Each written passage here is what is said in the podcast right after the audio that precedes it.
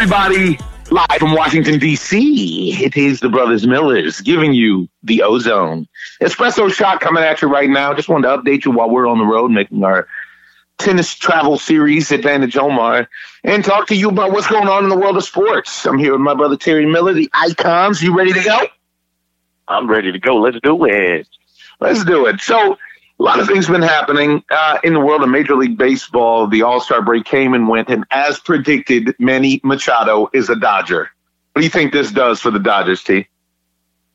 This should take them over the hump, but you know, I still think they need to shore up their lineup. The, that rotation, the front line rotation, is not as solid as it was last year. I think uh, Ross Stripling is starting to get tired, and uh, the kid Walker Buehler, you know, he hasn't pitched a complete major league season, so you know, there's still some question marks with the Dodgers. I don't think that they ever struggled offensively. Yeah, well, they're putting up runs now, and I think it'd be nice for them to shore up the bullpen even more so than the starters. With the way that the game gets shortened really? now, yeah, because with the way that the game is shortened now, it seems to be important, more important to have guys that go six through eight uh, because they got a ninth inning guy uh, in the big fella Kenley Jansen, as opposed to one through five. Because even if they get down, they can slug it out with most teams and come back into the game.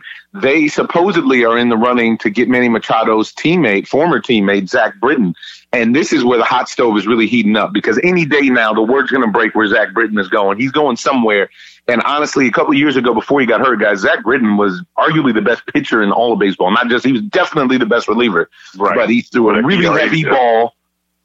Yeah, no, he's a monster. below one. Yeah, yeah, he's a monster. And and honestly, they say Houston's in on him. The Dodgers are in on him. All the playoff contenders look like they're in on him. And it, where he goes may determine a lot because yeah, the Cubs are also in on him. Yeah, he, he can literally get you there. Yeah, especially if you already have a closer. Yeah, and I think that the Astros need him more so than anybody. They have Rondon that's closing now. And he's doing an uh, admirable, uh, admirable job, but that doesn't get it done. You can't trust him in a big time situation. No. You can trust Zach Britton in a big time situation. I agree. I agree. And even though uh, Buck Showalter didn't trust him and got walked off in Toronto a couple years ago when Zach wasn't in the game for some reason, the rest of the league knows how devastating and dominant that he is and can be. Uh, you know, if you look at the playoffs it, coming up very quickly, you look at the standings right now, the Yankees are fading and they need to get themselves together because it's a gut check time for them in the American League East, which they've been going back and forth with the Red Sox all season. And the Red Sox are stretching it out now and they're proving themselves to be, in my opinion, right now, the best team in baseball. Uh, yeah, you're well, seeing you know the what? Yankees are down six now, six down, and you got turmoil in the clubhouse. Yeah, you got guys not hustling out balls. Gary Sanchez. I mean, he's not a good catcher. He's not a good defensive catcher, as I've said before. You know, so I honestly feel like you can use Gary Sanchez maybe at first base or something, but they need to get a catcher that's really going to help them because not on, only offensively but defensively because you can't have him in the big time games with a pass ball in a clutch situation. Well, you saw it last year. You saw it last year. There was yeah. a couple balls in the Houston series where there were plays at the plate and he couldn't make the play where yeah. on relay throws and whatnot, he couldn't make the play and also make the tag.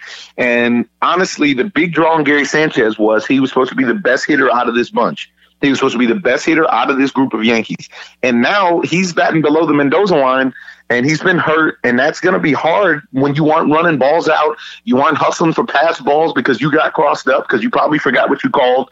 And I really think this is where things are going to get tough on the Yankees for having an Aaron Boone as opposed to having a, uh, you know, uh, Joe Girardi, who was a catcher, who knows how to work with catchers, and who also knows how to call games.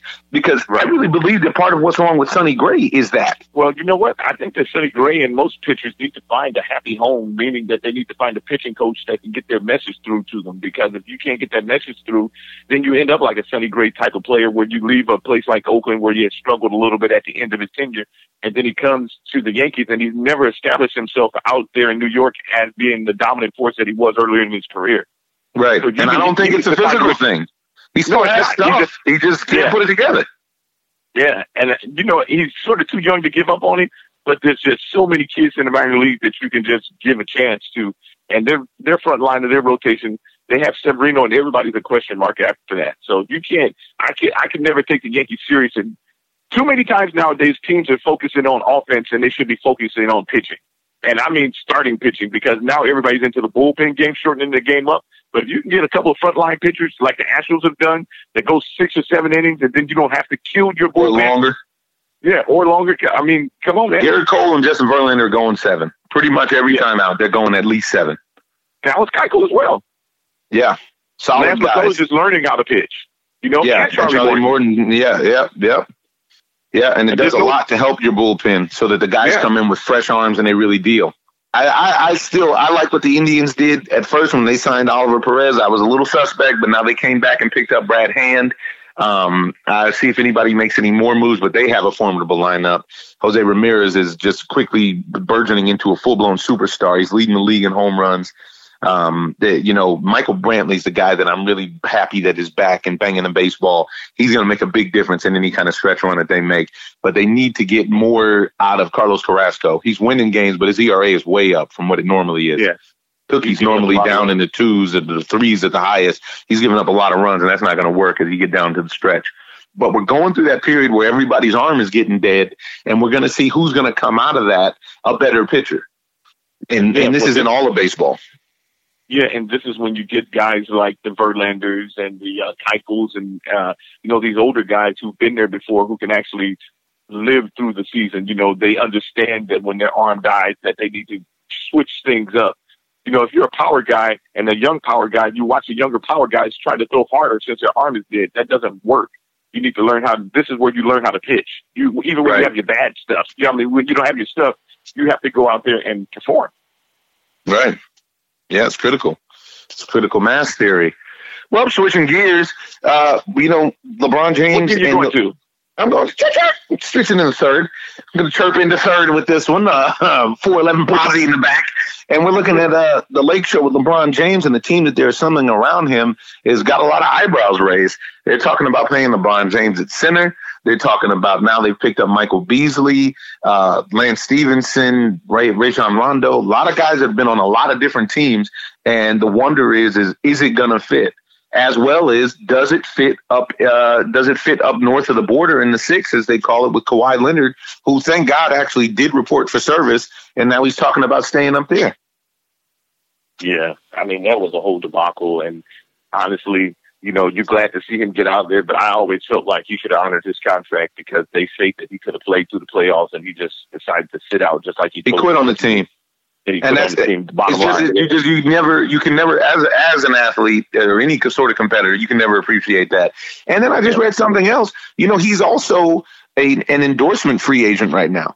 So his his contract is up with Nike that he has been in talks about, but the talk stalled because he didn't want to take the twenty two million dollar extension. I think it was four years, twenty two million or something like that. And you know what? You gotta. This is gonna be interesting to see what happens with him because he's he's painting it himself. like you give bad advice. yeah, maybe that's what it is. It does, right? Yeah. yeah. It sounds like it's a lot of bad advice going on, maybe from some of the homeboys. yeah, maybe some people that are not in professionals, they just said professional homeboys that are giving him advice. professional homeboys, family uh, on, members man, or something. Or, you know, uh, whatever, whatever it is, that just not. I don't know. It doesn't. The lack of communication in the world of 24 hour media news cycles is not a good look.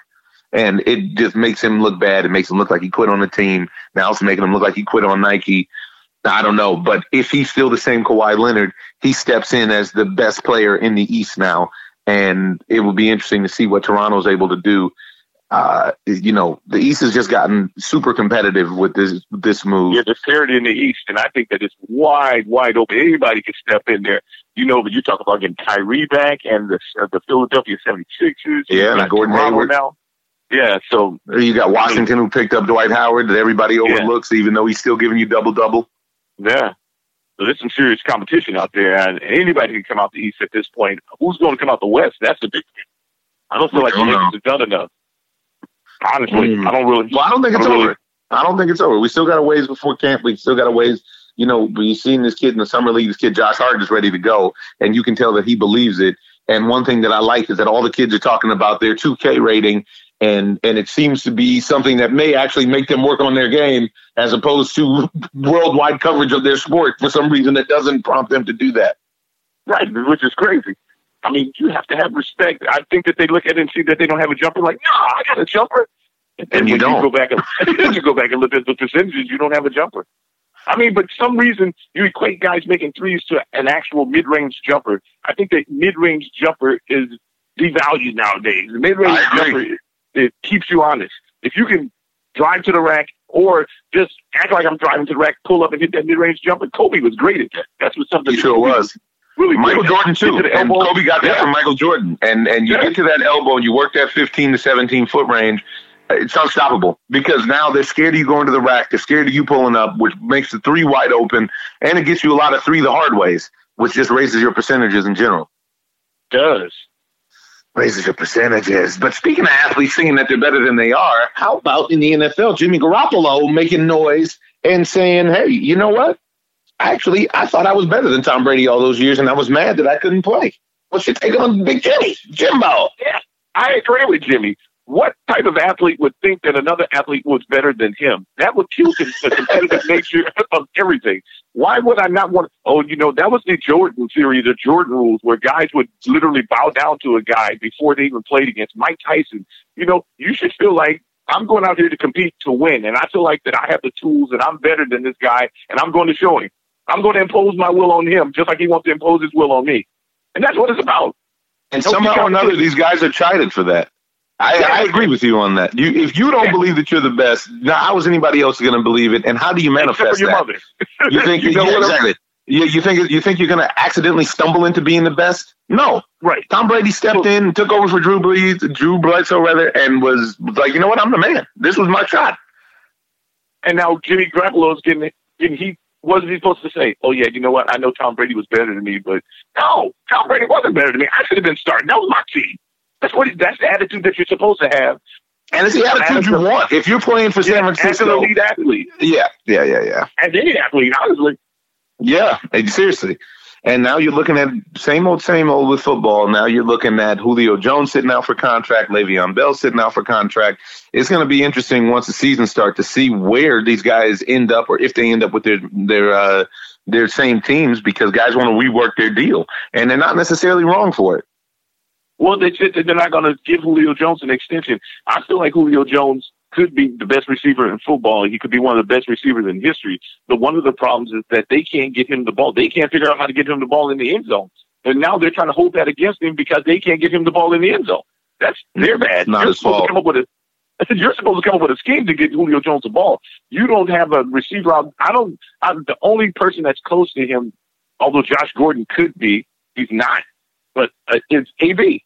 I mean, but Yep. other than that, where can you? But even size wise, AB doesn't have the size. Where can you find a receiver that can do everything literally on the field? Julio Jones performs in the Super Bowl. You get him. He you showed run him out. all the way down the field, and then you give the ball to somebody else. And I mean, you're basically using him as a decoy you at this took off right? 24 point lead. That's what Right. you do. And then now you you want him to take less than. That's not fair to Julio Jones. Why would I take less than? I'm sure if he goes to a team like the Rams or something, the Rams will figure out how to get him the ball. Oof. Man, this Rams, Yeah, the Rams are the super team of football, and it's going to be interesting if they can pick up another guy like that, like a Julio Jones type. Yeah, you got problems. and, and moving on into the world of boxing, we didn't get to speak on it, but ladies and gentlemen, Manny Pacquiao looks fantastic. I, I mean, he looks great, and I think that he should. He's he's trying to fight Floyd again. Floyd didn't, you know, Floyd they got they got that first win, but I do believe that if Floyd's money is not right, Floyd to come out of retirement and fight him. I think it's Floyd's course. high off the hog right now. I mean, but if you know you make half a billion dollars, you you deserve a little good pinky in the swine. I don't see why not. Yeah. But uh, I, you know, honestly, I don't know. I didn't really particularly care for how he looked against Conor McGregor, so I- I'm not going to speculate on that one. But against the guys that are there now, if Manny was to fight at 140 or catch weight or something like that, because he's the fight that all these guys want. They're talking about Manny versus Mikey Garcia at 140. They're talking about Manny versus Lomachenko at 140. They're talking about Manny versus Terence Crawford. The only person that I would not like to see Manny Pacquiao fight is Errol Spence. Uh, in that range, in that 140 to 147 range. I actually would like to see Manny, and I think his sweet spot is around 140. So he would do better to fight at catch weights or down to, you know, 140, but 147 and whatnot. The guys are very big, and at the age that he is and the age that these young guys are, he looked great, no doubt, but he looked great against Lucas Matthysse, and Lucas Matthysse not a threat, except for the people who haven't seen Lucas Matthysse fight recently. You know, and uh, and then you had then you had that Jaime Munguia versus Liam Beefy Smith fight, which I have to say Beefy came out and showed a lot, but that fight I think is going to help Jaime Munguia in the long run a lot. Yeah, but I don't. I think I don't think that it's going to help him because he's been exploited to me. I mean, he has a lot of flaws, and they want to move him up and have him fight against some of the bigger, the bigger elite fighters. And well, no, they're talking about they're talking about keeping him at 54. And uh, the the talk that I keep hearing now is him and uh, him and Hurd. And I don't think he wants Hurd to see Hurd either. Yeah, I agree. I agree. So he needs more rounds because, because Beefy had worked for him. He just didn't have enough pop. Yeah, he just didn't have any fun. Yeah, yeah. But it was a good fight. Man, that was a good it was card. A great fight. But he would have lost. He would have lost. He would probably would have got knocked out if Beefy had any kind of problem. And most of yep. the fighters were chiming in on that on Twitter. They knew that if he if he had got hit with anything, I mean anything with any thunder behind it, you probably could have put him to sleep. His plungers are wide. He's he's not fundamentally sound, and he knows that he needs work, which is cool. I like that. And that's that's why I say I think it'll help him because he understands that he needs work. I just hope nobody moves him forward too fast because that's how they get you. Yeah, and that's always a problem because then that gets you knocked out. That, that will get you knocked out. That and then this weekend, it does. And then this weekend, we got a nice fight shaping up with, you know, a guy who's in my top five pound for pound, Mikey Garcia yeah. versus Robert Easter Jr. Uh, I like Mikey in the fight. I like Mikey over pretty much everybody that you can match him up against uh, up to 140, um, except for maybe Manny. And, uh, you know, it's happening in LA. Shout out to Showtime because Showtime does a lot of keeping fights in LA. And I love that. We went to a fight at the Staples Center. Now this is another one right back at it. Uh, I think LA loves boxing, you know, and then this is going to be another situation where Mikey gets to fight at home. It's going to be a good feeling. Right. Um, I really don't. I honestly, I don't. Robert Easter is not a threat to Mikey Garcia. play the simple game. Play play, play the. I can't even play games and act like he is because Robert Easter, he he doesn't he doesn't hit hard. He's a volume like a volume puncher. He gets hit too much. And Mikey Garcia is one of the best in the game, and he's fundamentally, completely fun. To me, he's the most fundamentally sound boxer in boxing and I would take Anthony Joshua right after that. But you know, as far as champions, but right, the the, the guy, I mean, Robert Easter hasn't shown to me that he's he's a guy that you can feel threatened to take your title. He's not a, a one one punch knockout artist. I mean, what does he do well? Jeez. Robert Easter Jr. Call in if you got want to talk and, and, and speak up on your resume because the icons don't believe. Wow. Believer. Well, ladies and gentlemen, this is your espresso shot of the ozone. We'll be back at you later this week with a full show. Uh, in the meanwhile, take care of yourselves. It's chaotic times out there. We're out in the nation's capital trying to make some change. This is the ozone. Ozone. I'm just living the dream.